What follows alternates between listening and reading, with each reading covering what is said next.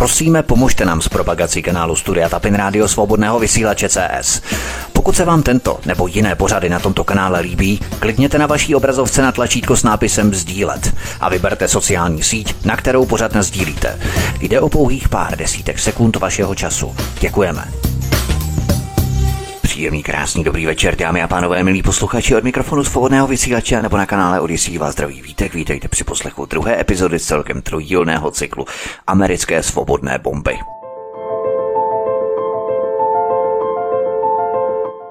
Stručně zrekapituluju, čemu jsem se věnoval v minulém prvním díle. Po úvodu a základních znalostech, kterými musíme být vybavení, jsem se vrhl na chronologii českých a slovenských měst, které američani bombardovali. Začal jsem bratislavskou apolkou, rafinérií v Dubnici nad Váhom, ale pak jsem pokračoval českými městy Záluží u Mostu a Chomutovem nebo Pardubicemi. Američané za měsíc později Pardubice a Chrudim bombardovali po druhé. Pak přišlo na řadu Brno, Kuřim, Prostějov. Následovala Ostrava a Bohumín. O dva týdny později americké bomby padaly na Karlovy Vary, další měsíc na slovenské Nové zámky, poté ničivý útok na Plzeň v západních Čechách. Následoval Cheb, poprvé Praha 15. listopadu 1944 a pak obrovský ničivý americký útok na města Brno, Břeclav, Kroměříž, Opava a Přerov. Obrovský nálet Američanů se spoustou mrtvých. Minule jsem se zastavil na 20. listopadu 1944 a v tomto datu budu pokračovat i dnes v další následující kapitole, protože Brno a okolí, respektive Moravu, jsem ještě nedopropral, takže v tom budeme pokračovat i v rámci této první kapitoly.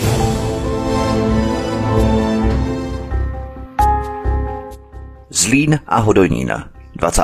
listopadu 1944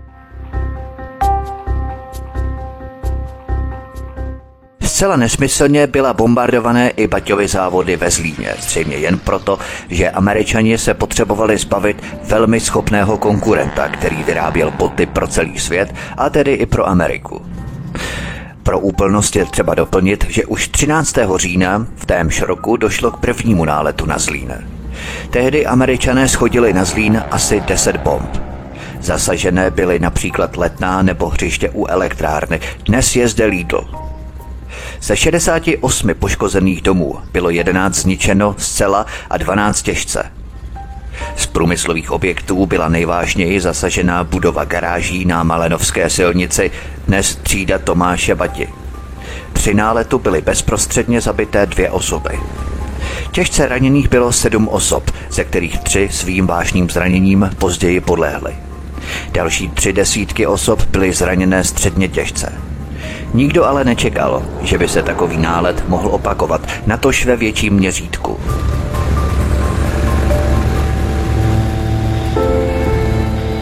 Jasná obloha bez mráčků byla ve válečných dobách velmi riziková.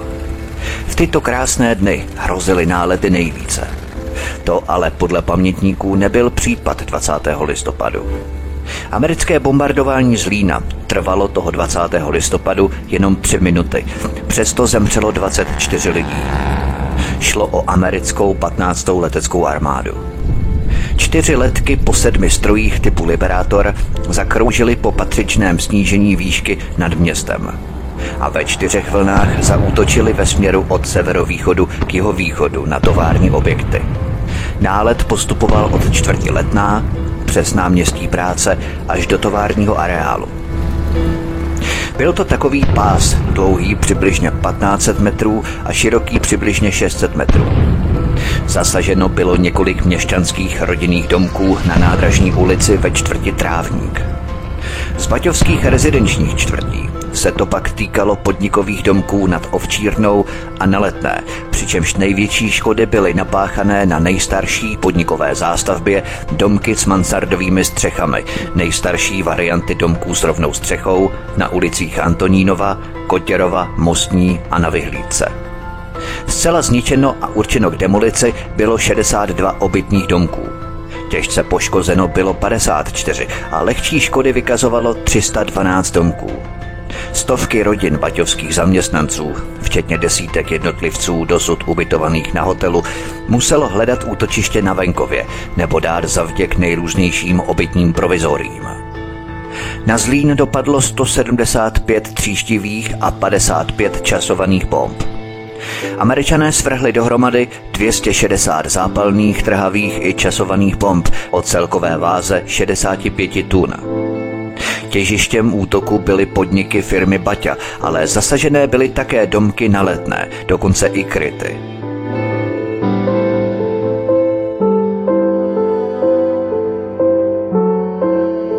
Americké bombardování z 20. listopadu 1944 zažil jako malý chlapec i Bohumil Galásek, slínský učitel a kronikář. Pondělí 20. listopadu 1944. Malí prvňáčci sedí ve třídě ve škole na Zlínské záležné, dnešní ZŠ Komenského a učí se. Když najednou se ozvou hlasité údery na kolejnici. Všem je jasné, co to znamená. Školník tluče kladivem na znamení toho, že se vyhlašuje letecké nebezpečí. Školáci dobře vědí, co dělat. Utíkali do šatny. Poty si rychle hodili do aktovky a pospíchali domů. Mezi hejnem běžících capartů nechyběl ani šestiletý klučina bydlící s rodiči v Baťovském domku na Podvesné. Jmenoval se Pohumil Galásek. Měli jsme nařízené běžet podél řeky Dřevnice, aby nás z letadla nebylo vidět. Když celý udýchaný přiběhl domů, musel se schovat do krytu, který stál za jejich domem. Vměstnalo se do něj kolem stovky obyvatel. Byli tam lidé z okolních tří ulic. Kryt byl zapuštěný v zemi. Nad ním došková střížka, po stranách vyvedené větrací otvory a uvnitř lavičky ze dřeva. Jinak nic. Schovávali jsme se tam, aby na nás případně při náletu nespadl dům, líčí Galásek. Najednou uslyšel hučení letadel, které stále sílilo. Věděli jsme, že letí na Němce. Ten hukot byl nenapodobitelný, rozeznal bych ho dodnes. Dlouho se ale nic nedělo, až najednou se hukot zvýšil, jak letadla klesala níž a v tom se ozvaly obrovské rány a detonace. Tatínek měl za úkol hlídat dveře odkrytu. Nemohl je udržet, úplně se otřásali. Po bombardování, které trvalo od 12.35 do 12.38, nesnesitelný hluk letadel ustal a lidé se skrytu odvážili výjít ven. Nad centrem Zlína spatřili obrovská mračna kouře. Všem bylo jasné, že hoří Baťovy závody, popisuje Galásek. Po městě se rychle šířila fáma, že bombardéry zasáhly plynárnu a všichni proto musí odejít někam na kopec, kam plyn nevystoupá. Maminka mě odvedla k nemocnici, odkud sanitky převážely děti na kopec na přílukách. Do auta nás nadspali, co nejvíce nás tam vešlo a pak jsme čekali až do pozdního odpoledne, kdy si mě zase vyzvedla maminka, popisuje Galásek. Jeho táta pracoval jako elektrikář a večer musel do práce. Celé město totiž bylo bez proudu, svítilo se jen svíčkami a z baťovského areálu se ozývaly další výbuchy. To byly časované bomby, které schodila letadla. Pamatuju si, že jsme o tatínka měli hrozný strach. Přišel ale v pořádku domů a přinesl mi dvě střepiny. Škoda, že je už nemám, dnes by to byla cená památka, podotkl Malásek. Jak vypadalo město po náletu, to už si přesně nevybavuje. Přece jen mu bylo pouhých šest let. Jeden detail mu ale utkvěl v paměti. Chodili jsme se dívat na velké kino, které bylo bez jeviště. Spadly na něj dvě bomby. Tamnější promítač dokonce celý nálet natočil, ale nahrávka pak skončila v nenávratnu, vysvětlil Galásek. Tehdy ho ještě nenapadlo, jaké nebezpečí jim hrozilo. Stačilo, aby bomba spadla na budovu školy. Radši to ani nedomýšlet. Věděli jsme, že je válka, jenže okolnosti náletu mi začaly docházet až později, dodává Galásek.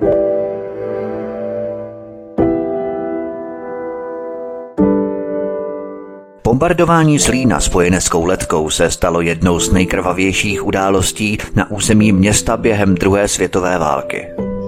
Vedle hmotných škod bombardování způsobilo i ztráty na životech mezi obyvateli čtvrti letná, kde zahynulo zřejmě 24 lidí. Z toho jedno dítě a šest žen. Dalších 15 lidí bylo zraněno. Řada jich zůstala bez přístřeší. V Hodoníně byly ztráty na životech daleko větší. V Hodoníně spojenci zaútočili na nádraží a více amerických svobodných bomb tam dopadlo do obytných čtvrtí. Celkem tam přišlo o život neuvěřitelných 179 lidí.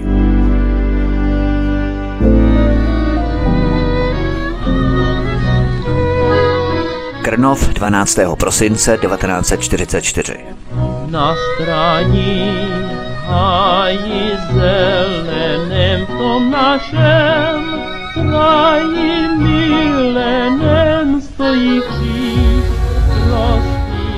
Zatímco v první části války bylo nebe nad Krnovem klidné, ke konci války se Krnovu nálety nevyhnuly. 12. prosince 1944 se nad Krnovem objevila menší skupina amerických bombardérů 15. americké letecké armády. Tento zásah se konal v rámci mise Lone Wolf. Podílelo se na něm 89 leteckých pevností a letadel Liberator. Dopoledne od 10.32 do 11.14 padaly bomby na Krnovské hlavní nádraží. Nejvíce byla poškozená kruhová výtopna vpravo za železnou lávkou pro pěší do Kostelce. V Krnově byly mimo jiné zničené tři domy a poškozeno ještě dalších 33. 11 osob zemřelo, 8 bylo raněno a 3 byly nezvěstné. Krnov se stal také cílem náletů 26. prosince.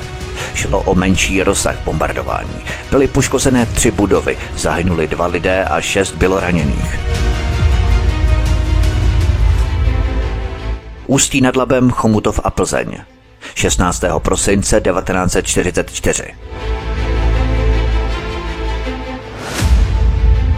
Obyvatelé Ústí nad Labem zažili 16. prosince 1944 první skutečné bombardování.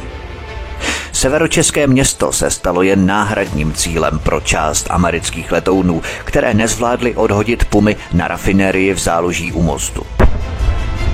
Podle dobových záznamů dopadlo na Ústí nad Labem 227 bomb, které zničily 10 domů v Krásném Březně a na Střekově.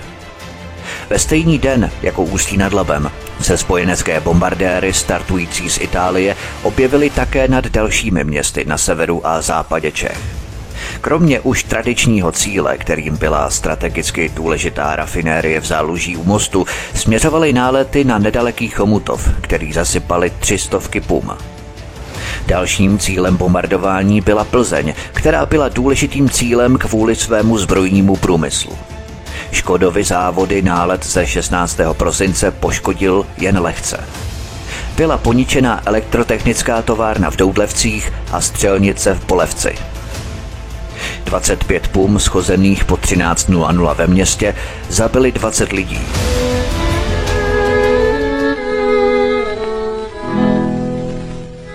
Olomouc 17. prosince 1944.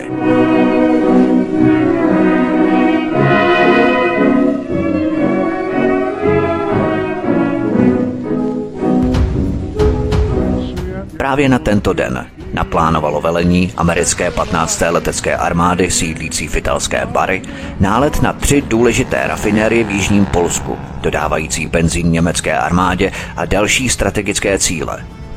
Do vzduchu k náletu vzlétlo přes pět stovek bombardérů. 191 strojů B-17 létajících pevností a 336 letounů B-24 Liberator. Bylo tehdy pod mrakem, takže ze země nešlo nic vidět, jen občas padající kusy letadel. Vzpomínal na podmínky svědek událostí Jaroslav Šen z Přerova. Po 11. hodině dopoledne nastala obrovská letecká řeš nad Hanou. K prvnímu střetu mezi Němci a Američany došlo zhruba 10 minut před polednem a krátce na to začaly na zem dopadat první bombardéry nebo jejich trosky. Němečtí stíhači odhodili prázdné přídavné nádrže a zaútočili s mimořádnou agresivitou, jak hovoří americké hlášení o akci. Pak začali Němci bombardéry doslova masakrovat ve velkém. Některým pilotům se v této akci podařilo sestřelit i dva liberátory. Jako první skončil 10 minut před polednem útroubek na Předovsku let liberátoru velitele Tomase Vesta, který při útoku stíhačů začal hořet a přišel o část křídla. Dostal se do vývrtky a poté ještě ve vzduchu vybuchl, což posádku vymrštilo ven. Z deseti mužů se ale čtyřem ku podivu podařilo zachránit. Další stroj dopadl u Kozlova na Olomoucku. Čtvrtý liberátor havaroval přímo v Olomouci, a to na ústředním hřbitově ve čtvrtě Neředín. A tím výčet v regionu stále nekončil. Let pátého amerického bombardéru skončil u Václavova na Šumpersku, šestého o dál u Libiny.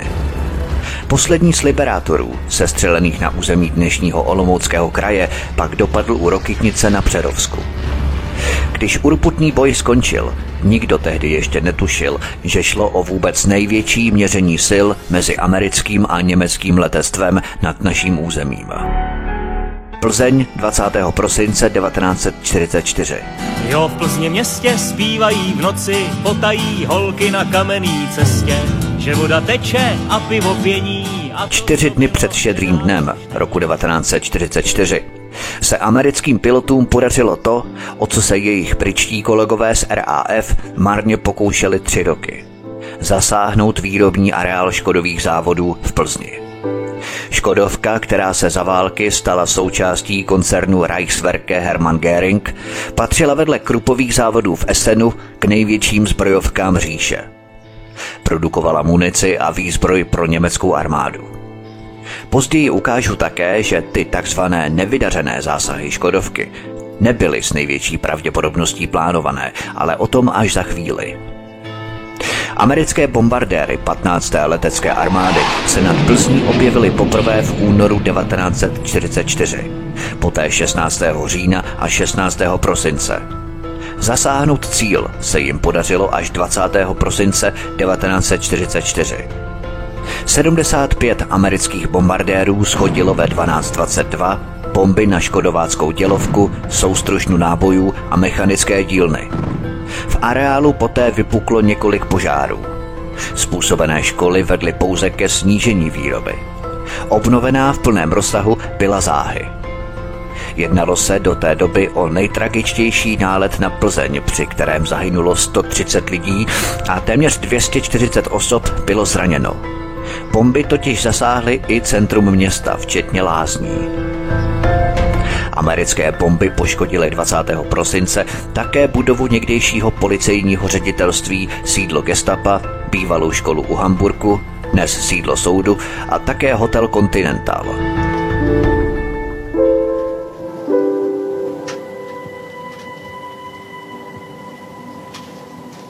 Josef Veltruský, který ve Škodovce pracoval jako totálně nasazený, tušil, že tímto náletem snaha spojenců zlikvidovat Škodovku nekončí.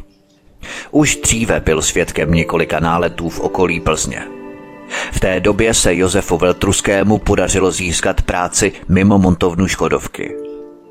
Šéf té velké montovně se mě ptal, čím jsem vyučený. Když zjistil, že cukrářem, tak se začal vstekat, co mu to tam posílají. No, já se mu nedivím, popsal situaci Josef Veldruský po svém vyučení, kdy byl totálně nasazený právě ve Škodovce. Poslali ho proto kopat protiletecký kryt pro zaměstnance Škodovky. Ve Skvrňanech za Škodovkou jsem vyvážel zeminu ven z tunelu, popisuje Josef Veldruský. Po prosincovém náletu se Plzeň začala Josefu Veltruskému zdát nebezpečným místem k životu. Ke strachu z bombardování se přidaly i neúnosné podmínky, ve kterých v Plzni žil.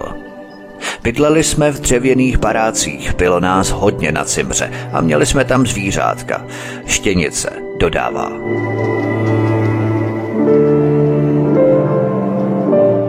Další pamětník Jaroslav Hrubý ze Starého Plzence na onen prosincový nálet, při kterém padaly bomby i do centra Plzně, vzpomíná takto. Kdykoliv, ať autem, tramvají nebo pěšky, se ocitám na mostě u Jána, vždycky mě tak trošku zatrne. Je tam pod ním v korytě řeky Radbůzy nevybuchlá letecká americká bomba – jak hluboko je asi zarytá. Vzpomínám, jak jsem se po odhoukaném náletu vyšel ze škodováckého krytu bývalé školy u Branky a šel očumovat plzeňské gestapo na nábřeží po zásahu pumou asi menšího kalibru, ale stačila vymést vyraženými okny spoustu lejster na břeh Radbůzy a její hladinu. Co mě však zaujalo, byla v mostě skoro uprostřed od bomby proražená díra, asi jeden metr široká a žádné jiné stopy po výbuchu. Hodně případů měly bomby časovaný spínač. Směrem od Jána k pivovaru mě zaujal vysoký komín, který měl od bomby vyhryzlý spodek, takže k mému podivení jsem tam ještě svíce čumili čekal, zdali se zhroutí. Vzpomínal Jaroslav Hrubý.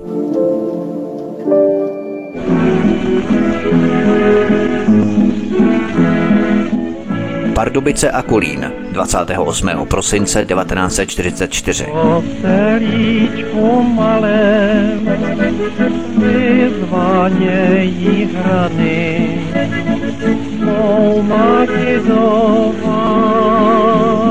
čtyři koně vraní. Spojenci podnikli ještě poslední, třetí nálet na pardubickou fantovku. Bylo to na konci roku, 28. prosince, opět krátce popolední. Současně s Pardubickou byla bombardovaná i rafinérie v Kolíně.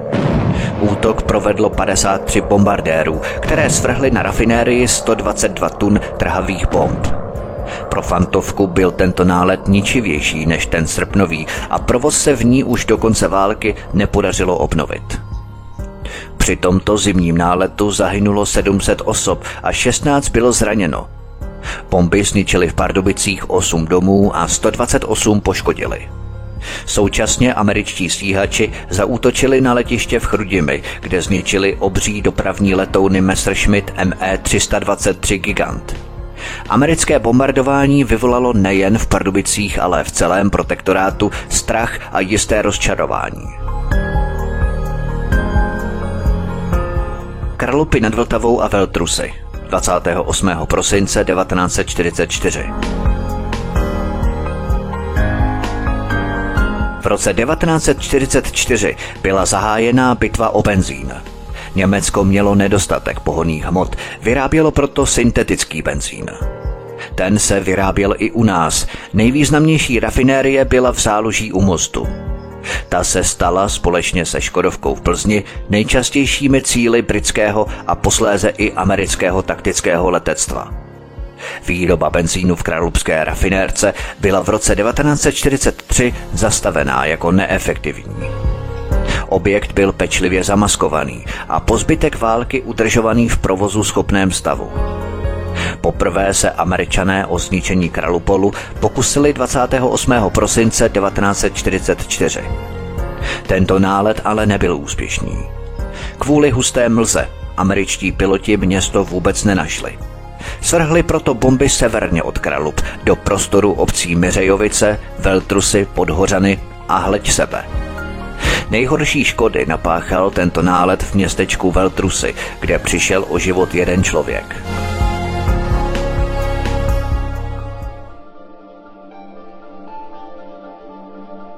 Jalská konference 4. až 11. února 1945.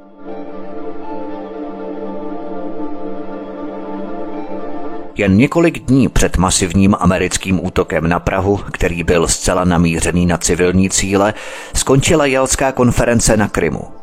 Přesně 11. února. Na této konferenci si američané, britové a sověti rozdělili sféry vlivu po vítězství nad Německem. Právě na této konferenci bylo definitivně rozhodnuto, že Československo bude spadat do sféry vlivu Sovětského svazu. Toto dělení v nadneseném slova smyslu se podle dalších informací mělo uskutečnit dokonce o několik měsíců dřív v říjnu 1944 na jednání mezi Winstonem Churchillem a Josefem Stalinem v Moskvě. Tady se ovšem jednalo o rozdělení sfér vlivu na Balkáně. Vraťme se ale k Jaltě. Tady se spojenci také dohodli, že ve středoevropských státech budou vypsané svobodné volby. Když se ovšem vrátil Eduard Beneš z Británie, nezdá se mi, že by západním zemím vadilo, že u nás žádné demokratické volby ten rok vypsané nebyly. Volby proběhly až 19. června 1946. Navíc nevolili lidé, ale 298 poslanců a všech 298 hlasů připadlo Benešovi. Protože byl preferovaný západem, nikdo tyto volby nespochybňoval. Ale když by nebyl favorizovaný západem, hned by to byly totalitní maníry. Považte všechny hlasy poslanců pro jediného kandidáta, to přece není demokratické. Navíc proti Eduardu Benešovi tehdy nikdo jiný nekandidoval. Kandidoval sám. Je tohle demokratické pro Západ? Zřejmě ano.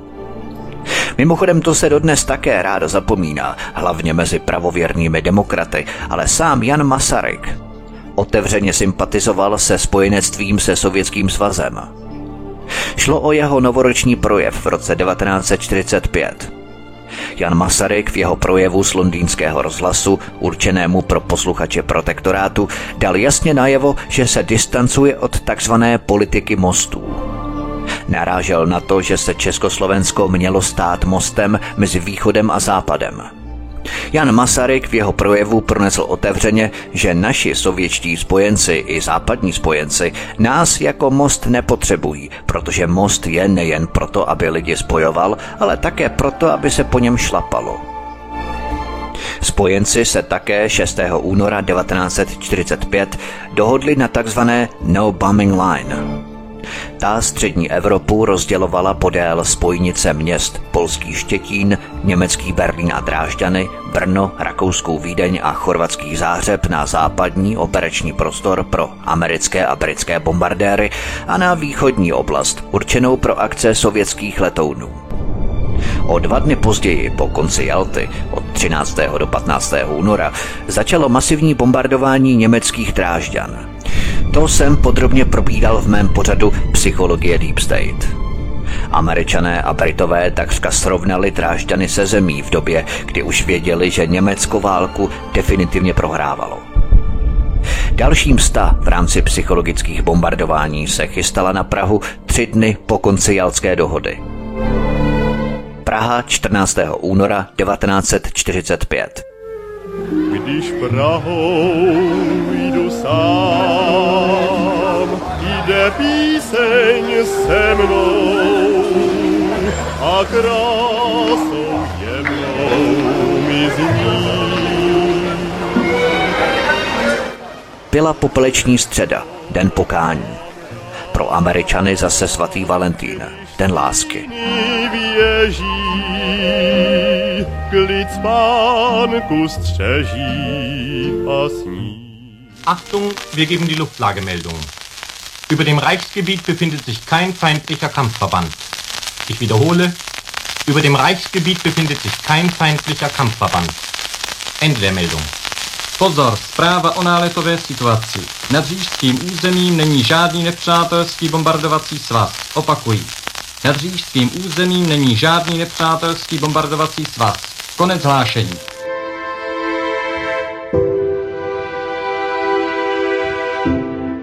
...14. února 1945 se toto konejšivé hlášení ozvalo poprvé ráno v 6 hodin a 3 minuty. Potom v 7.11, 8.02, v 10.19 a naposledy v 11.01.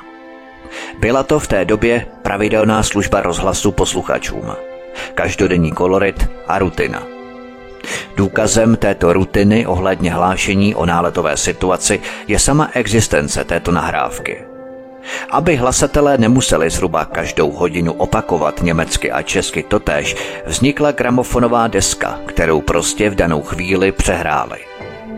Nikdo v té chvíli ještě netušil, že toho dne odstartovalo téměř 14 bombardérů a tisíc stíhacích letounů z letecké základny amerického armádního letectva ve Velké Británii.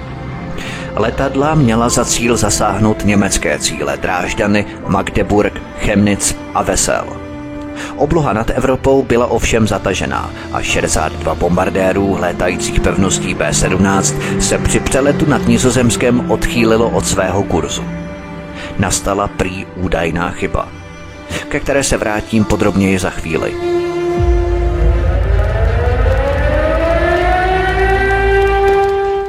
Přesně ve 12.20 se Prahou rozlehl ostrý hvist sirén.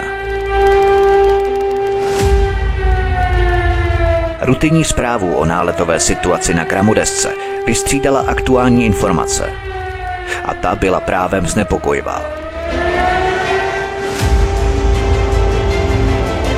Americký útok trval pouhých 9 minut, od 12.25 do 12.34. Americké armádní letectvo provedlo nálet nad Prahou. 62 létajících pevností B-17 8. americké letecké armády svrhlo na mnoho obydlených oblastí Prahy asi 152 tun bomb. Každé letadlo ve svých útrobách neslo 16 227 kilových bomb. Američané použili tzv. kobercové bombardování. Všechna města, která byla vybraná pro kobercové bombardování, byla kompletně zničená. Nerozlišovalo se, zda se jednalo o civilní nebo průmyslové oblasti. Kobercové bombardování zasáhlo zejména Nové město Pražské, Radlice nebo Smíchov. Nezůstaly ušetřené ani další čtvrtě v celé oblasti na pravém břehu Vltavy, jako Vinohrady, Nusle, Žižkov a Vršovice. Zasažené byly také Vyšehrad, Zlíchov nebo Pankrác.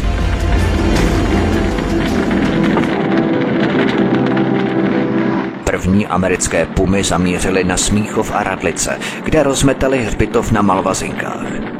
Nálet pokračoval přes Vltavu na Palackého a Jiráskovo nábřeží. V Reslově ulici schořely čtyři tramvaje a kryt na Karlově náměstí, ve kterém se schovávala stovka matek s dětmi, dostal přímý zásah. Všichni během vteřiny zemřeli. Zničená byla také bývalá jezuitská kolej na Karlově náměstí. Zásah dostala také nemocnice na Karlově náměstí a dětská klinika vedle porodnice u Apolináře. Kostel svatého Ignáce na Karlově náměstí, sousedící s kolejí, poškozený nebyl. Sloužil ke schromažďování ostatků obětí. Kostely byly za tímto účelem využívané kvůli chladu. Je pravděpodobné, že velké otevřené Karlovo náměstí přitahovalo pozornost pilotů ze vzduchu. Zasáhli nemocnici na náměstí a kostel – Kousek odtud zmizela ze světa i kulisárna Národního divadla, kde byly všechny kulisy od jeho založení. Bomby zdevastovaly benediktínské opatství na Slovanech přezdívané Emauzy a Palackého most u Emauského kláštera. Ještě tři dny poté v jeho blízkosti hořel sklad pneumatik. Americký nálet srovnal se zemí část gotické památky založené Karlem IV. a zeď u barokního Faustova domu. Bombardéry pokračovaly na Vinohrady, kde vymazali z mapy několik domů, včetně velké Vinohradské synagogy, tehdy největší židovský svatostánek ve střední Evropě. Na Vinohradech se v ruiny proměnila také Grébova vila. Nálet skončil v pražských Vršovicích. Asi 100 domů, národních památek a historických objektů bylo zcela zničených a další dvě stovky byly těžce poškozené. Některé ze známých pražských moderních staveb, například tančící dům nebo kostel v Emauzích, byly postavené na místech, kde bomby zničily dříve existující budovy. Všechny oběti amerického útoku byly civilisté a nebyla poškozená ani jedna z městských továren, které mohly být užitečné pro Wehrmacht. Bombardování si vyžádalo 701 mrtvých a 1184 zraněných. Odhaduje se, že 11 tisíc lidí zůstalo bez domova. 23 obětí v jednom z domů na Vinohradské třídě bylo nalezené až v 70. letech. Záchranáři si pod budovou s vyhlášeným uzenářstvím a lahůdkářstvím Maceška zkrátka nevšimli, že pod sutinami je ještě jeden zasypaný sklep, ve kterém byli lidé pohřbení zaživa. Silně poškozených bylo neuvěřitelných 2607 domů.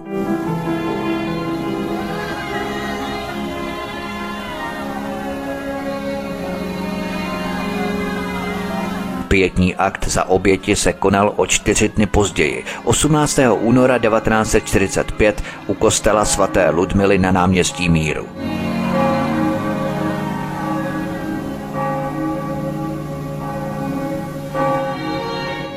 Všichni tady v Praze mají smutek v očích i v srdci.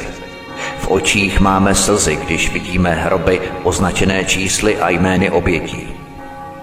Všichni jsme na toto náměstí přinesli bolest a beznaději. Praha se sešla, aby se v tomto chrámu rozloučila s oběťmi strašlivého útoku z nebe.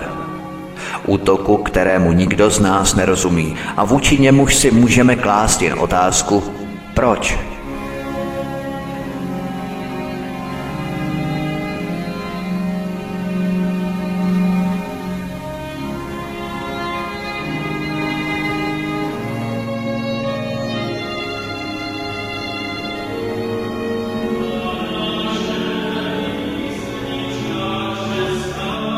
Tomu já doplním, protože Jalta. Tu jsem probíral v kapitole předtím. Cituji z devátého čísla příslušného ročníku časopisu Týden s rozhlasem. Na popeleční středu, krátce popoledni, naskočil na drahém těle naší matičky měst široký rudý pruh, táhnoucí se prostředkem od jednoho konce k druhému, jako strašná zlá rána pekelným byčem to angloameričtí teroristé přeletěli Prahu a zasypali ji proudem zápalných a fosforových pům. Konec citace. Mně se hrozně líbí ta formulace o angloamerických teroristech, která naprosto jasně vystihla povahu a motiv tohoto útoku. Američané i Němci jsou naprosto rovnocení teroristé dodnes. Kdo posloucháte pravidelně moje pořady, snad o tom už ani nepochybujete. Poslechněme si reálný záznam vysílání reportéra Josefa Sincibuse, který o náletu referoval.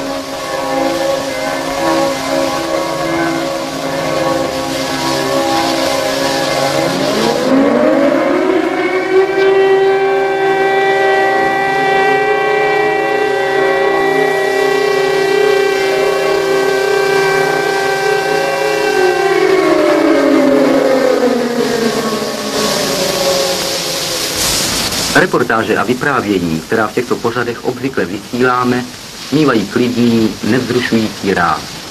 Jsou to ponejvíce obrázky z práce, z dílen, továren a rozhovory s lidmi, kteří se touto prací zaměstnávají. Dnešní náš deník Doba práce události bude bohužel vyplněn líčením, které jsme psali s bolestí. Říkám psali. Nemohli jsme tentokrát jít do ulic Prahy s mikrofonem, těchto ulicích je příliš mnoho utrpení a příliš mnoho bolesti. Včera jsme plně pochopili význam slova teror, které znamená český hrůzu. Pochopili jsme a prožili. My, kteří jsme nikdy nechtěli uvěřit, že by se tato hrůza a takové neštěstí mohlo snést i na nás. V Praze ještě nevyhasly požáry.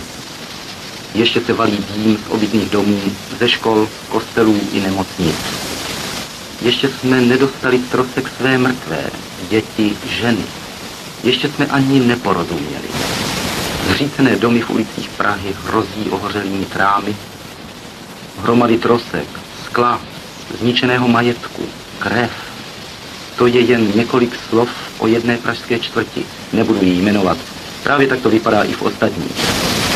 Lidé, kterým zbylo jen to, co měli na sobě, chodí okolo zřícených domů, ve kterých ztratili všechno.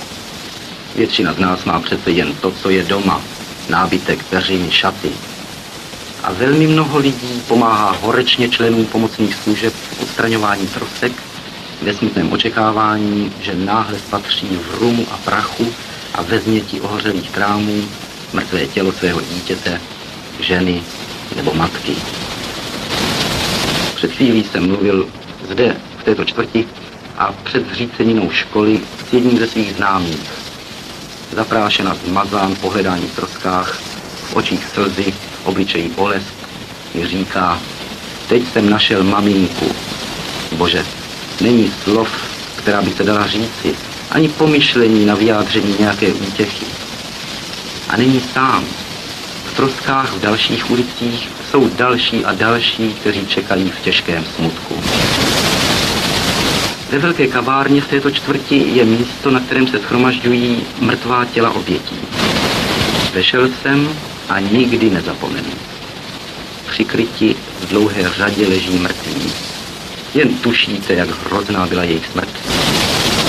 Vešel člověk, krvácený, s obvazem na ruce a na otázku, co si přeje, říká, mám tu ženu a dítě, sám jsem si je vyhrabal. Těžko se líčí jde k ubohé hromádce, člen pomocné služby s ním a pod přikrývkou je mladá žena a dvouleté dítě. Chlapeček, bosé nožičky, nebudu mluvit dál. Kolik bolesti je pod těmi smutnými hromádkami. Kolik slz a jaké těžké, nikdy a ničím nenahraditelné ztráty. Mrtvým se odebírají všechny předměty, které by mohly naznačit jejich totožnost. Z prstů se snímají prstínky, krku medailonky i části oděvu někdy pomohou. Věci se ukládají do velkých obálek a posílají do centrály. Ptám se na počet obálek. Už velmi hodně. A to zdaleka není konec. A je to přece jen jedno sběrné místo. Na kolejích stojí vozy elektrické dráhy, rozbitá okna, v ulicích krátery, mnoho domů na spadnutí, tlak vzduchu řádil hrozně, i když bomba přímo nezasáhla. Divadlo a opět škola. A to všechno se stalo v několika minutách. Tolik zkázy a zničení, tolik utrpení. Vidíte je vy všichni všude okolo sebe. Díváme se na ně nechápavě a ptáme se, proč, proč to všechno. Praha prožila tedy křest ohněm. Padly na ní první bomby a padly první oběti.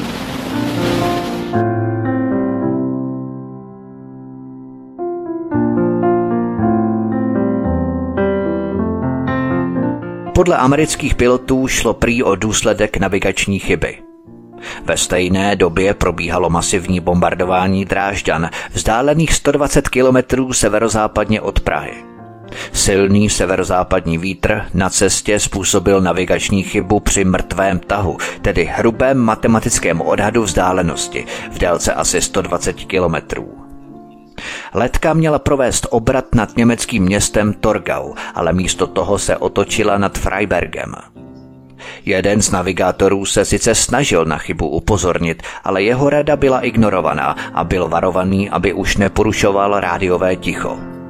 Totiž, aby bombardéry nebyly příliš brzy odhalené, zachovávali posádky po celou dobu rádiový klid. Po náletu ostatní navigátoři také uvedli, že zasáhli špatný cíl, ale nebyli schopní nálet zastavit bez porušení protokolu rádiového ticha. Radarové navigační zařízení na letadle prý nefungovalo správně. Hlavní navigátor si proto musel vystačit pouze s hodinkami a mapou. V takových situacích se navigátoři obvykle snažili určit nějaká pozoruhodná místa, jako jsou města, řeky, soutoky řek, frekventované silnice nebo železnice. Původním orientačním bodem bylo město Zvikau. Kvůli navigační chybě ale bombardéry už dorazily do blízkosti Plzně na západě Česka, která se nacházela nedaleko Zvikau. Jakmile se viditelnost začala zlepšovat, podobně orientované železnice vedly Američany k domněnce, že míří na správný německý cíl Drážďany. Místo toho se 62 bombardérů omylem blížilo k Praze. To všechno prý způsobilo, že formace dorazila nad předpokládaný cíl, o kterém se věřilo, že jsou to Drážďany v době zahájení bombardování. Prahu většinou zakrývala protrhaná oblačnost. Občas se objevil záblesk Vltavy. Navíc Praha a Drážďany vypadaly ze vzduchu podobně. Oběma městy protékaly řeky v oblouku. Spatřili prostě město s řekou tekoucí od jihu k východu, podobnou laby v Drážďanech a hustou obytnou zástavbou. Bombardování bylo proto provedené jako útok na slepo s využitím radaru. Piloti měli následně zakázáno o tomto útoku naslepo mluvit. Podle dobových svědků se američtí velitelé snažili bombardování utajit, když si uvědomili závažnost tohoto omylu. Americký armádní časopis Stars and Strips uvedl, že 398. bombardovací skupina schodila množství malých proužků tenké kovové folie zvaných chaffs, tedy radarové klamné cíle. Ty měly rušit radarové systémy spolu s letáky. Podle mých vzpomínek to byly určitě těžké 500 librové letáky. Komentoval to později Bill Costanzo, jeden z pilotů.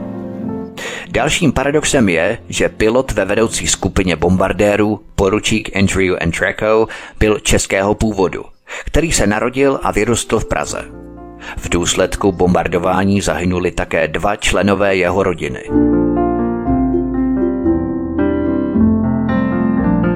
Po válce byly prý Američanům vyúčtované některé škody, které utrpěly historické budovy.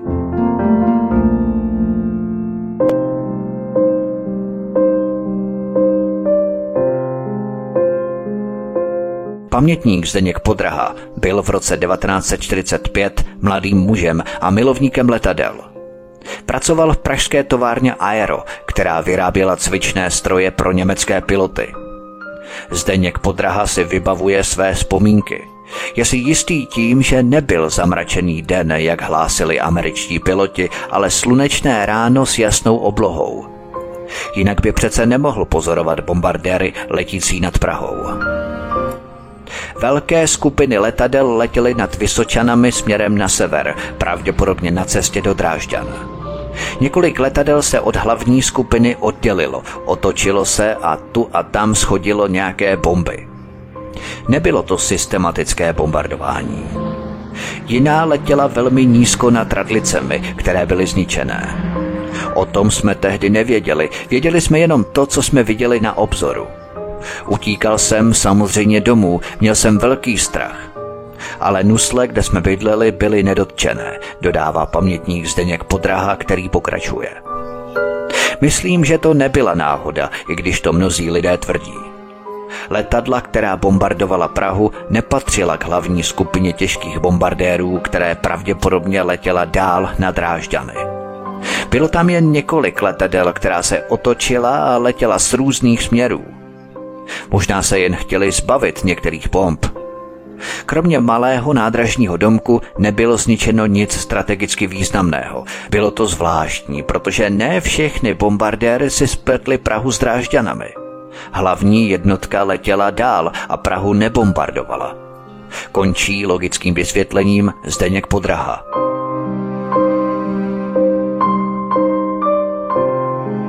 Jednou z dalších, kteří nálet přežili, byla Dagmar Procházková. Jako 19-letá tehdy pracovala jako účetní ve velkou obchodu na Karlově náměstí. Bomby začaly padat ve chvíli, kdy si ohřívala oběd. Ven z trosek jí pomohl známý. Svůj zážitek popsala následovně. Najednou strašný šrumec. Tma a něco tam padalo, trosky a podobně. Vím, že jsem se najednou schovala pod stůl a pak do skříně. Všude na ulicích byli mrtví lidé. Půl ulice mrtvých lidí, podskalská. Faustův dům byl rozbitý úplně. Proti nám byla nemocnice. Bylo to jako když vezmete nůž a tu nemocnici rozkrojíte. Půl postele trčelo ven, půl postele bylo pryč. No hrůza. Všude tekla voda z kanalizací dodává Dagmar Procházková. Další pamětnicí je Ludmila Janoutová. Ludmila Janoutová jako malá holčička byla s rodiči v jejich bytě před náletem. Dírou ve stropech bylo vidět až ven. Uvnitř byla zborcená celá patra –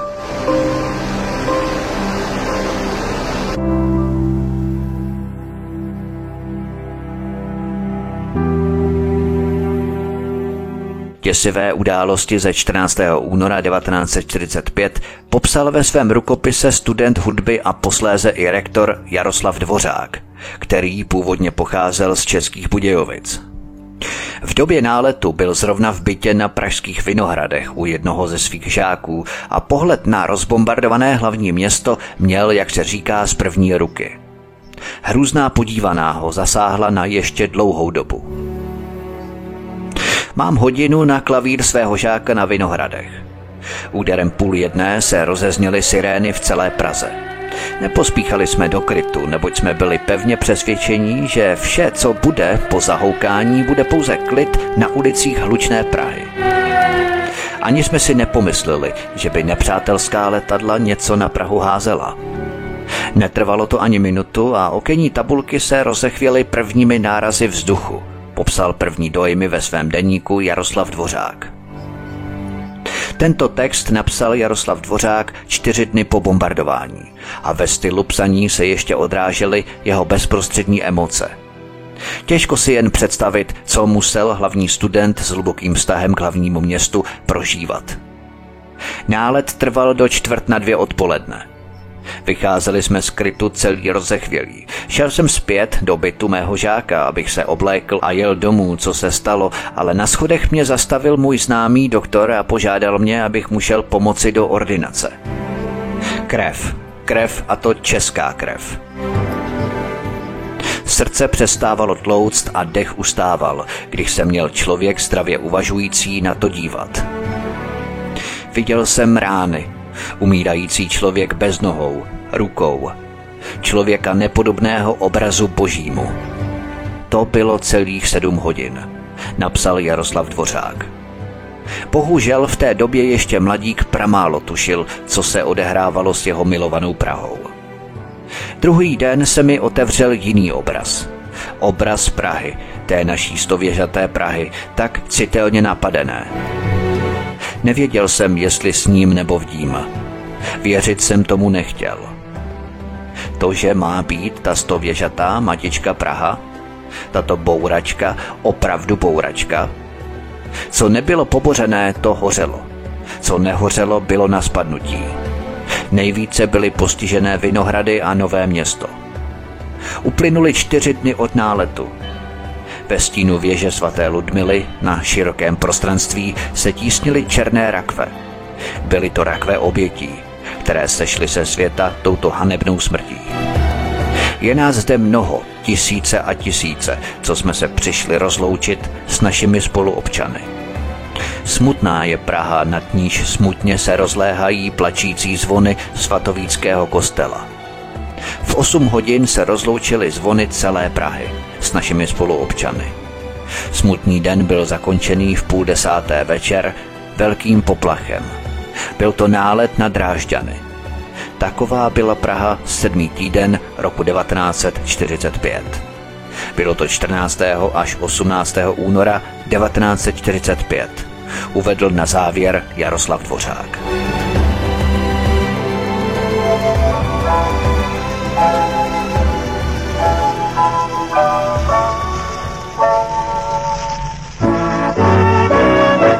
Tachov 14. února 1945.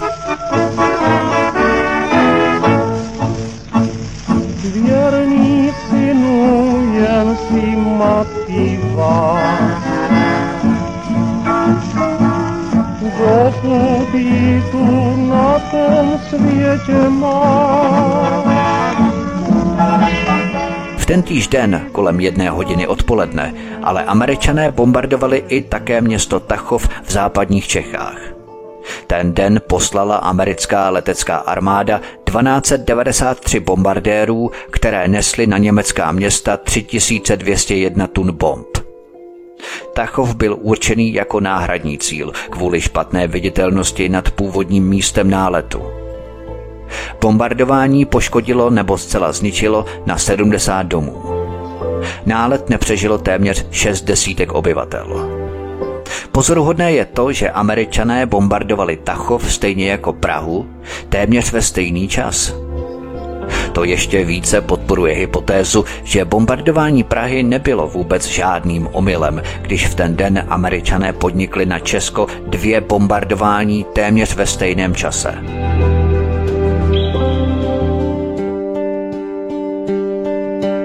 Plzeň, Rokycany a Zbyroch, 15. února 1945.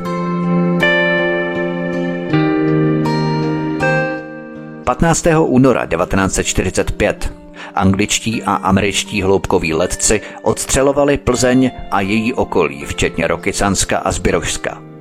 Deník Nová doba o akci píše. Nepřátelští letci stříleli nejen na osobní vlaky, ale i na nákladní auta, povozy s koňskou přípřeží, na selské chalupy, školy a obytné domy, v několika obcích nejsurovějším způsobem ostřelovali na silnicích skupiny dělníků a školních dětí.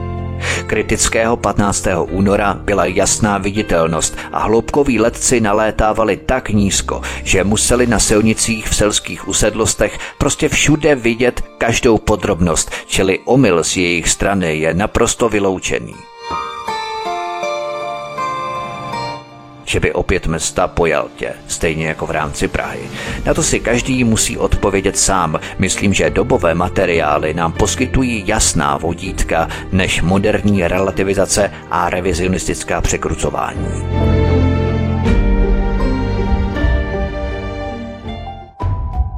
Cheb 14. března 1945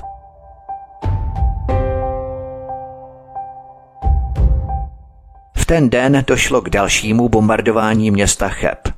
Tentokrát spojenecká letadla bombardovala zdejší letecké dílny. Nové zámky Slovensko 14. března 1945.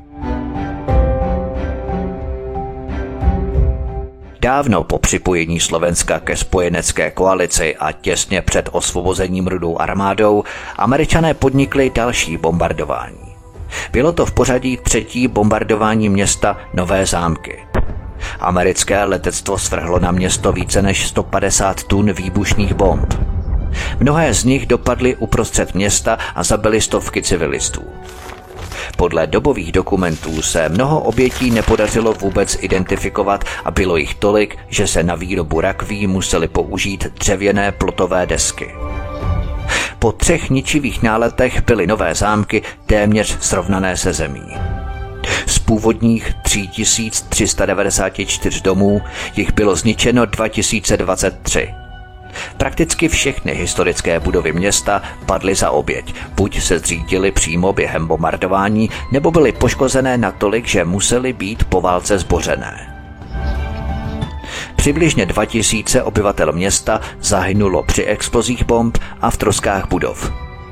Spolu s vojáky a dalšími civilisty se počet obětí odhaduje až na 4000. Píseň Kosí Fox složili Josef Stalipský, Kámelíšek a J. Motl. Naspívala jí Dagmar Pecková a Karel Gult, Dvořákův komorní orchestr. Hit Josefa Stelipského z filmu Artur a Leontýna z roku 1940, který byl později přenesený i do operety Ostrov milování. Kosice to si přeměnila, že jí jarní touha přežila. Sotva, že jen pít, zmizela jak šít, Jášku dámo, to se nedělá. Zpíval kos kosici vystojí že se k ní dnes večer připojí. Že přijde ve fraku s žalou ruksaku s takovou, že až oči vykulí. U kosu tak jako u lidí, když se dva milují, nevidí. Zpívají dvojhlasně, ale tak úžasně, že jim to ty lidi závidí někdy do lesa. Někde kouřen modrá nebesa. Ale po lidech zapatlaný mek, papír, láhve, patka, chleba, zbytky matesa. Žaludek se někdy obrací, jak se podrážíme s legrací. Zvířátka se prej taky nehladěj, ale žijou bez deformací. Zpívá to z pozici vysují, že se k ní dnes večer připojí. Že přijde ve fraku s žížalou ruksaku s takovou, že až oči vykulí. U kosu tak jako u lidí, když se dva milují, nevidí zpívají dvojhlasně, ale tak úžasně, že jim to ty lidi závidí.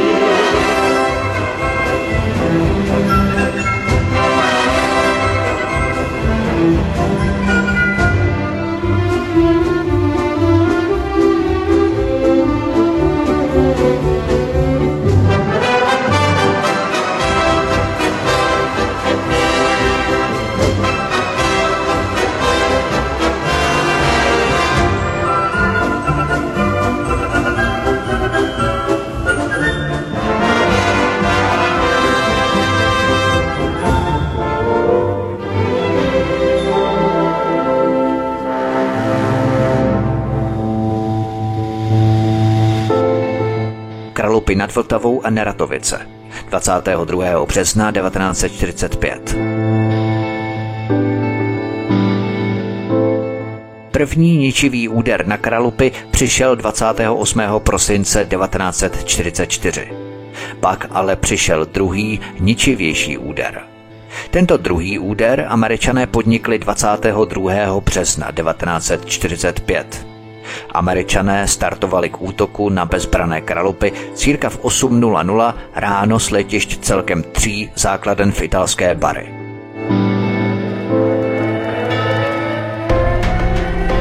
Čtvrt hodiny před polednem se rozezněl městem Kralupy nad Vltavou letecký poplach.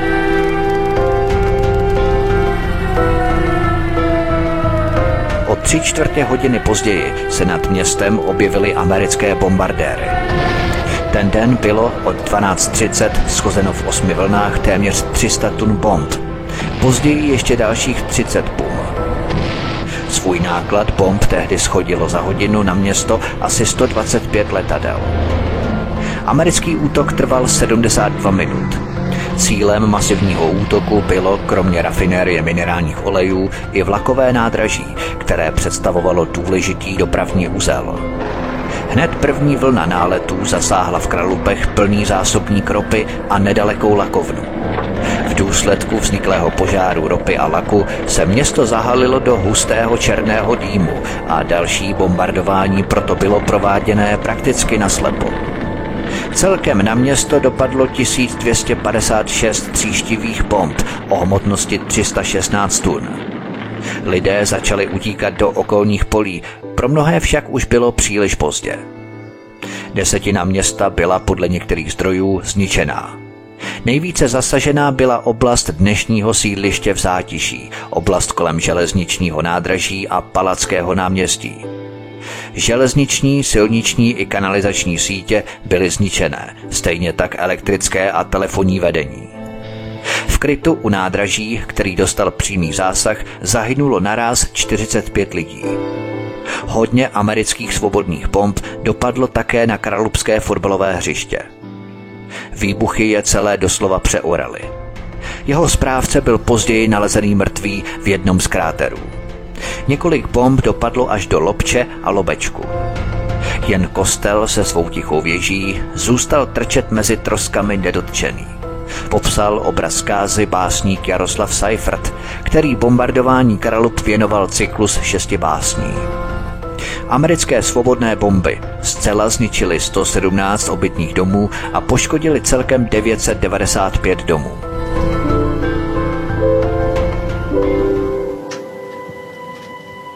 V Kralupech a okolí zahynulo 245 českých obyvatel.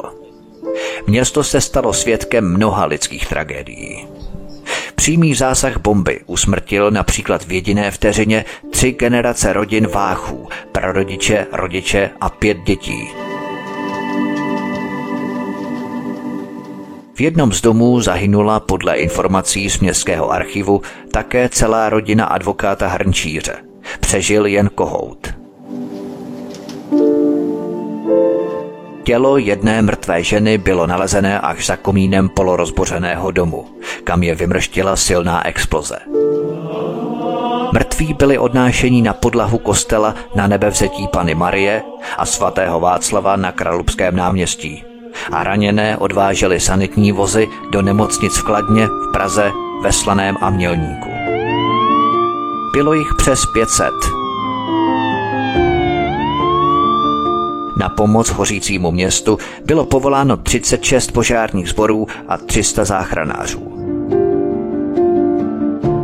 Součástí děsivé události však byly i příběhy lidí, kteří měli v oden osudný den štěstí na své straně. Například statek rodiny Karbanů dostal zásah. Celá rodina se ale stačila ještě před dopadem bomby uklidit do sklepa a nálet přežila. Všechny její členy později vyhrabal Kočí Bugajev. Jedna z bomb si našla i dům pana Kubrichta. Ten však měl už dřív šťastný nápad, že nechal pevnými trámy vystužit strop sklepního krytu. Díky tomu kryt vydržel a všichni členové Kubrichtovy rodiny byli rovněž po náletu vyhrabaní z trosek domů živí. Kubricht bohužel představoval v tomto směru ve městě světlou výjimku. Většina obyvatel zahynula právě proto, že sklepy jejich domů nebyly proti bombám dostatečně odolné. Jediné kryty, které byly dost pevné, se nacházely v masivu Hostibejku. Ty však byly příliš daleko od centra města a tedy nedostupné pro většinu obyvatel. Americké bombardování ale nezasáhlo jen Kralupy. Část amerických letadel schodila svůj náklad na nedaleké Neratovice. Tady našlo smrt 52 lidí. Obecně nálet na kralupskou rafinérii minerálních olejů byl v podstatě zbytečný. Ta totiž už nic neprodukovala, jak jsem zmínil, už od poloviny války. Podstatné je to, že se jednalo o poměrně zbytečný útok.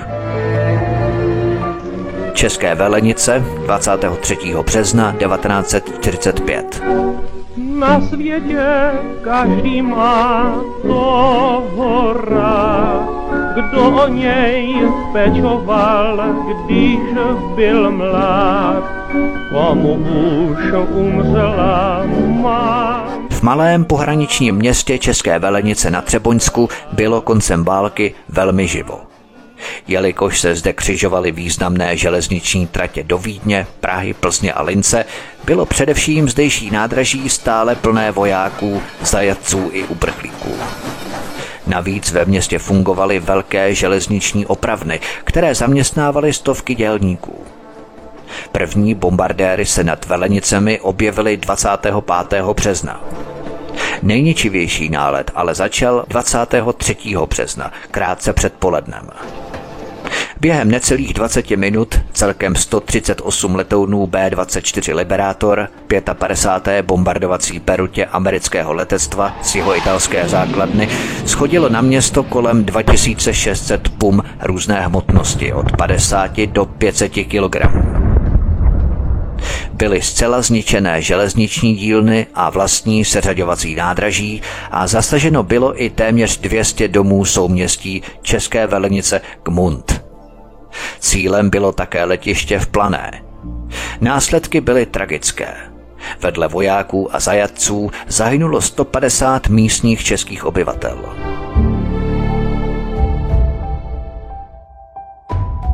České Budějovice 23. a 24. března 1945. Dnes by jen málo kdo při návštěvě českých Budějovic tušil, že toto město sužovaly nálety a bombardování americké armády, které stály stovky lidských životů. V ten den, v pátek 23. března 1945, při návratu z náletu na cíle v okolí Saských Drážďan zamířilo několik létajících pevností B-17 k náhradnímu cíli Českobudějovickému nádraží. Útok 15. americké letecké armády začal ve 13.30 z výšky 6,5 kilometrů nad zemí.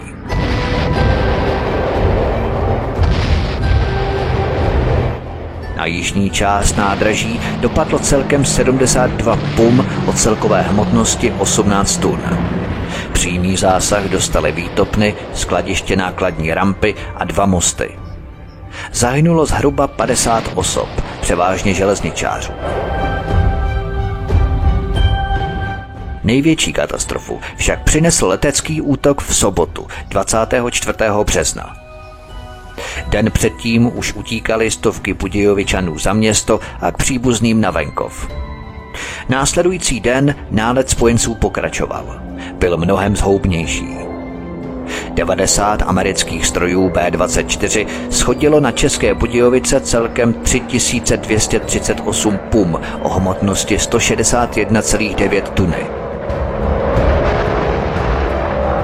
Aby pumy zasáhly svůj cíl, tedy nádražní budovu, museli piloti americké letecké armády pumy schazovat už v Litvínovicích. Americké bomby zasáhly kromě nádraží i obytné domy, zejména v Pětidomí a Suchém Vrbném. Letecké bomby spadly i na divadlo, justiční palác, Lanovu třídu a Havlíčkovu kolonii. Po amerických náletech v březnu 1945 zůstalo v Českých Budějovicích mnoho zmařených životů a zničených domů. Nálet si vyžádal více než 300 obětí. Další lidé pak umírali na následky vážných zranění v následujících dnech. Vznikly obrovské materiální škody. Celkem bylo zničeno 185 obytných domů.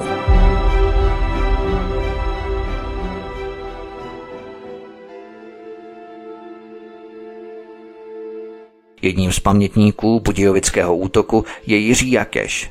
Bylo mu 19, bydlel s rodinou v Hradební ulici. Vzpomínám, že když v sobotu zahoukali sirény, utekli jsme do sklepa. Maminka si pak vzpomněla, že má v troubě buchty a ještě se vrátila, aby je vyndala, říká po letech s úsměvem pamětník Jiří Jakeš. Druhý sobotní útok byl podle svědků strašný. Slyšeli jsme detonace, třásly se trámy. Sklepy byly v celém městě, někde se prokopali a spojili, aby šlo lépe zachraňovat zavalené. V Havlíčkově kolonii v Zejerově ulici to zasypalo rodinu živnostníka Mlsny. Matka se třemi dětmi jsou pohřbení na hřbitově v Mladém, líčí Jiří Jakeš. Podle Jakeše mířili svazy bombardérů letící od Rakouska na nádraží. Zničili výtopnu a depo, při bombardování zahynulo mnoho železničářů. Moje sestra tam dělala, stačila ale přijet na kole domů. Některá letadla při přeletech kopírovala řeku Vltavu, dodává Jiří Mašek. Další pamětnicí těch pohnutých dob je Anna Vostlová. Jejich dům v Pekárenské ulici stál nedaleko vojenských zásobáren, kde je dnes obchodní středisko IGY. Vostlovy měli s blížícími se nálety strach, že budou terčem útoků. V pátek jsem ještě byla v nemocnici, měla jsem otravu v lítku, ale tatínek pro mě po prvním náletu dojel, posadil na vozík a jeli jsme i s maminkou přes Hrdějovice až za Hosín. Z Budějovic prchali zástupy lidí, schovávali se třeba v lese. U Hosína nás napadl hloubkař. Skočili jsme do příkopu, říká Anna Vostlová.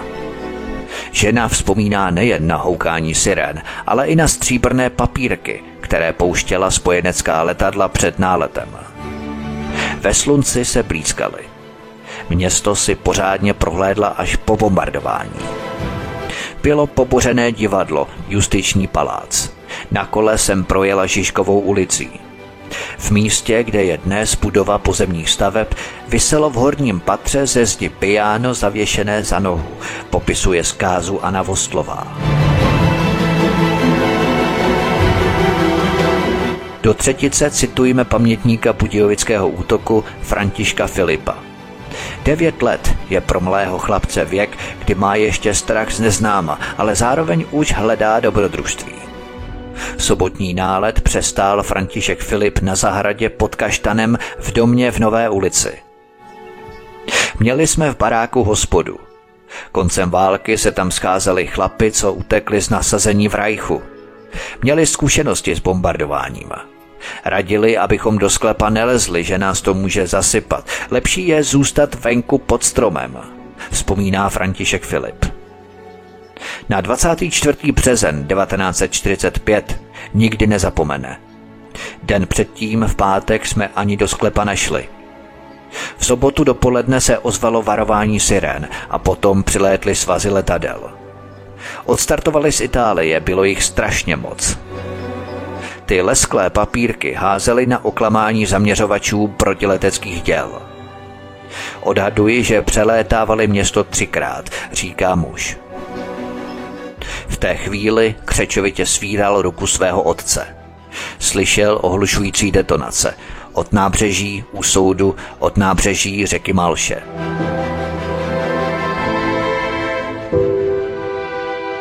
Čtvrtou pamětnicí amerických náletů je Helena Polcarová z Českých Budějovic. S blížícím se koncem války stále častěji létaly nad Budějovicemi svazy amerických bombardovacích letadel a s tím byly spojené poplachy a ve škole odchody do sklepních krytů. Tam jsme byli namačkaní jeden na druhého, strachy bez sebe. Letadla nad námi hřměla, ale naštěstí zatím nebombardovala. Bomby byly určené do Rakouska. Bombardování Lince bývalo někdy slyšet až do Budějic. V té době nám také Němci zabírali školy. Potřebovali v nich umístit lazarety pro své raněné vojáky. Stěhovali jsme se z jedné školy do druhé a není snad jediné školy v Budějcích, kterou bych z té doby neznala. Ve třídách nás bývalo i 60, popisuje Helena Polcarová. V únoru 1945 byla bombardovaná Praha, také Plzeň, plzeňská Škodovka. To už se čekalo, kdy dojde i na Budějovice a nemuseli jsme čekat dlouho. V pátek 23. března 1945 popoledni začaly houkat poplachové sirény. V našem domě nebyl žádný protiletecký úkryt. V ty dny bylo krásné, téměř letní počasí. Hráli jsme si na dvorku a pozorovali letadla, ze kterých najednou začalo padat něco, co mi připadalo jako stříbrné proužky. V zápětí jsme uslyšeli silné detonace a později přiběhl někdo zvenku se zprávou, že bomby spadly na nákladové nádraží. Nálet netrval dlouho, ale byli mrtví i ranění a velké škody. Někdo další přinesl zprávu, že se druhý den čeká nový nálet. V domě nebyl žádný sklep, kde by se dalo ukrýt. Jen malinký prostor na chodbě pod šikmým stropem, který tvořili schody do prvního patra. Naši domácí tu měli velkou bednu na zimní uskladnění brambor. Po zprávě o dalším bombardování bednu z tohoto mini prostoru vystěhovali a cihlovou podlahu pokryli slaměnými rohožemi, kterými zakrývali v zimě pařeniště. Více udělat nedalo. Další den byla sobota. Tenkrát normální pracovní vyučovací den. Do školy jsme nešli. Krátce před polednem zazněly opět sirény a po chvilce už byl slyšet hukot bombardovacích svazů. My, čtyři děti a několik žen z domu, jsme se po prvních detonacích vrhli do tohoto mini prostoru. Leželi jsme tam na břiše jeden přes druhého, s ústy otevřenými do kořán, poučené, že se tak čelí ohluchnutí stlakové vlny při výbuších. Dodnes nechápu, jak jsme se do toho mini prostoru mohli vejít. Bylo nás jistě aspoň deset. Muži drželi zevnitř chodby vchodové dveře do domu ve snaze zabránit náporu tlakových vln. Náš domek byl zásahu ušetřený. Jedna z posledních bomb, která byla pravděpodobně určená jižní zastávce, zasáhla dům, ve kterém bydlel náš dědeček se dvěma svobodnými sestrami mé maminky. Bomba proletěla půdou bytem v prvním patře, který úplně zdemolovala a skončila v přízemí u dědečka v kuchyni. Dědeček přežil díky tomu, že ve chvíli dopadu byl v pokoji. Měl jen přeražený nos a odřeniny odpadajícího zdiva. Po skončení náletu, když nám přišel říci, že přišli o všechno, ale přežili, byla jsem se s rodiči podívat, co dokáže jediná bomba. Ten pohled vidím jako dnes. Všechny dveře a okna vyražené. Místo dědovy útulné kuchyňky jen změť zdiva, černých půdních trámů, ohřelé kusy nábytku, všude kusy cihel, hrůza. O několik dní později jsem se dozvěděla, že bombardování nepřežili tři moje kamarádky. Druhý den po náletu začal exodus budějovických obyvatel do okolních lesů, kde všichni chtěli najít úkryt před případným dalším bombardováním. Večer se tyhle průvody vracely zpět a takhle to pokračovalo celý týden. Končí vyprávění Helena Polcarová.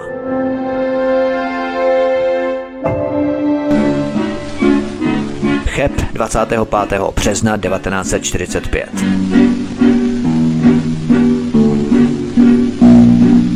Ulicí ploužím s harmonikou jak tým. Americká letadla už po několikáté napadla 25. března 1945 Cheb a zničila i obytné domy v dnešní Žižkově, Havlíčkově, Rígrově a Palackého ulici. Kobercový nálet zasáhl nádraží, poštu, hotely a ulice města. Poničeno bylo 352 domů. Při náletu bylo zabito 118 lidí, včetně mnoha politických vězňů. Americké svobodné bomby totiž zasáhly i tábor, ve kterém byli u Chebu koncentrovaní. To je všechno k tomuto druhému dílu, co uslyšíte v díle následujícím třetím a závěrečném amerických svobodných bomb.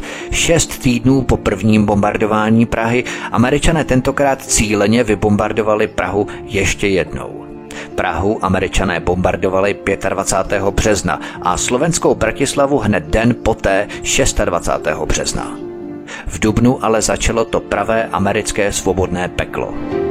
Cheb, Marianské lázně, Kraslice, Plzeň, Ústí nad Labem a Hněvice. Znovu potom Cheb, Sokolov, Karlovy Vary, dokonce Kladno a Beroun ve stejný den, pak zase Plzeň, Ústí nad Labem, Karlovy Vary, znovu Cheb, Klatovy a pak největší nálet na Plzeň 25. dubna 1945. Pár týdnů před koncem války.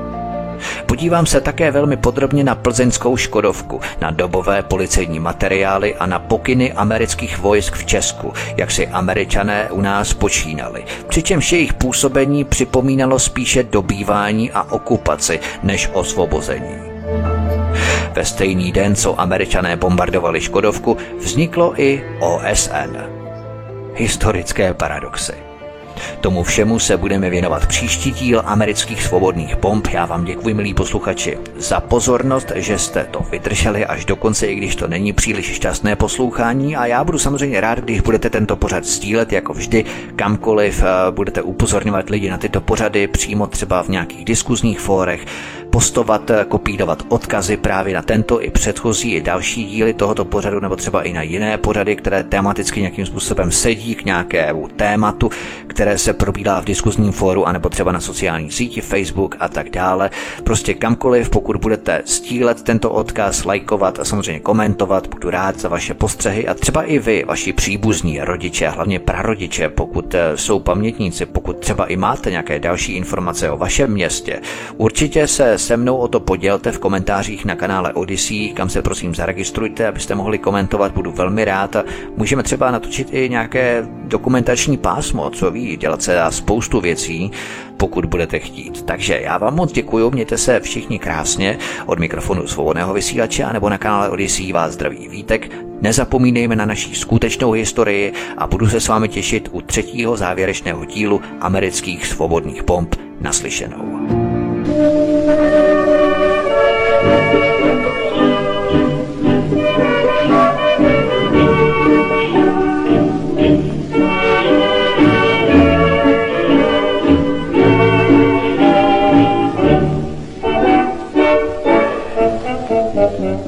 Chudobně oblečená, den co den celičký, prodává Magdalena na rohu kytičky. Zrak kolem teskně bloudí, zimou se chvěje o soucit tiše loudí, zlomený mladý květ, kupte si páni, kytičky a mějte slitování. Nenechte mě tu hladovou mří.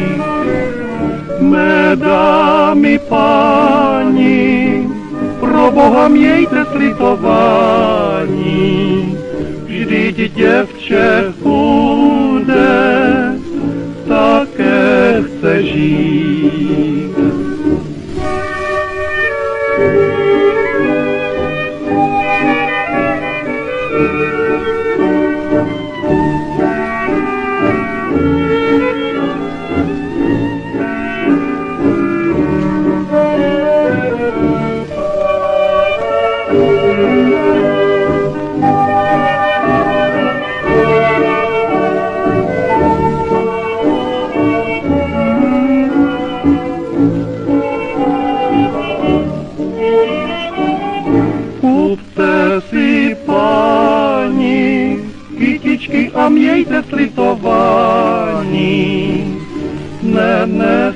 mě tu hladovou mříž. Mé dámy páni, pro Boha mějte slitování. vždyť děvče chudé také chce žít.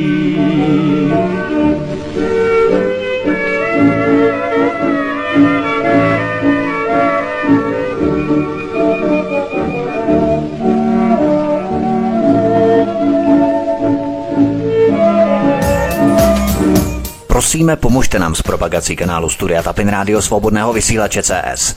Pokud se vám tento nebo jiné pořady na tomto kanále líbí, klikněte na vaší obrazovce na tlačítko s nápisem Sdílet a vyberte sociální síť, na kterou pořad sdílíte. Jde o pouhých pár desítek sekund vašeho času. Děkujeme.